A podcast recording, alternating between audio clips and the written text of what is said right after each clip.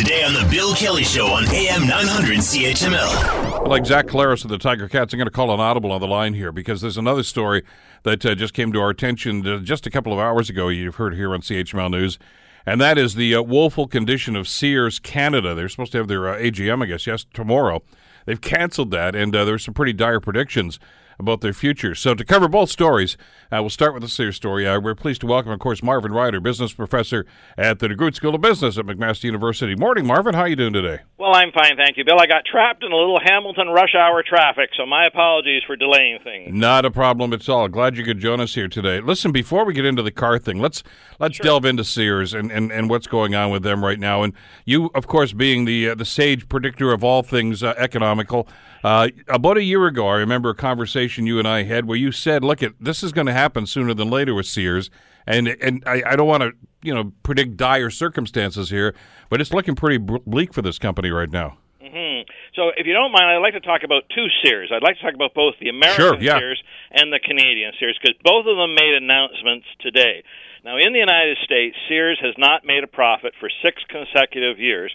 Today, they announced they were laying off another 400 people. That was at their head offices in, I think it's Illinois or Indiana.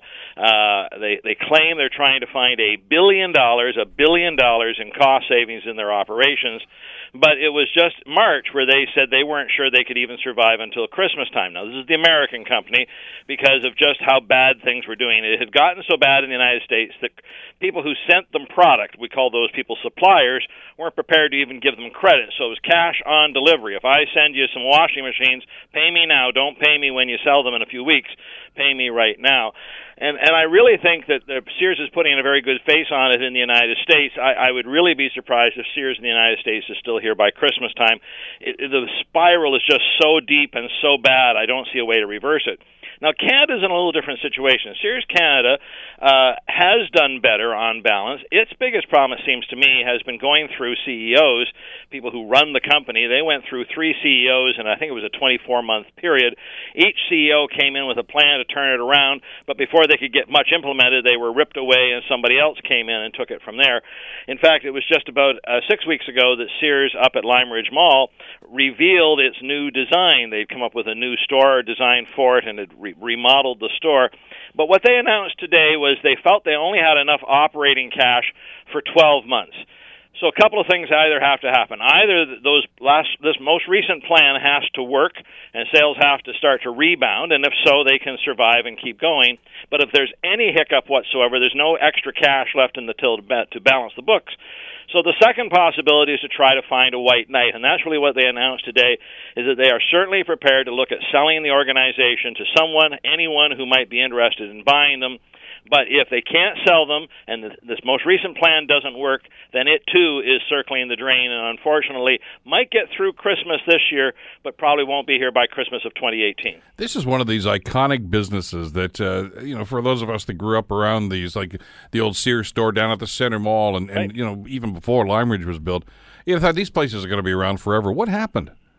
Well, a couple of things. One is that as consumers today, we, we prefer specialty stores. So Sears is the last of the general retail stores. You can go in there and get just about anything from soup to nuts.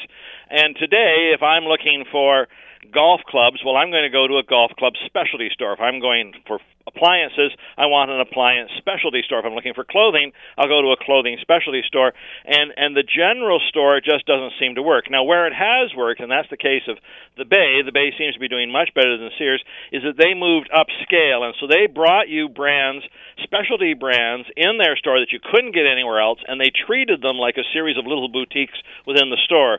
But Sears is more downstream from there. They're more mainstream, if you will. Uh, good good quality stuff. You remember like Craftsman tools and oh, yeah. Kenmore appliances, and for kids, Rough Skins I think was the brand they had. Toughskins jeans for kids. Nothing high fashion about it at all. Just good sturdy stuff. Well, Walmart came at them from the bottom. Uh, and they, there just wasn't enough room in there for them to keep competing in that segment. They've tried a couple of things to move upscale a bit, but you know they are so associated with that area, that area in the retail space, that they've just found it very hard to move.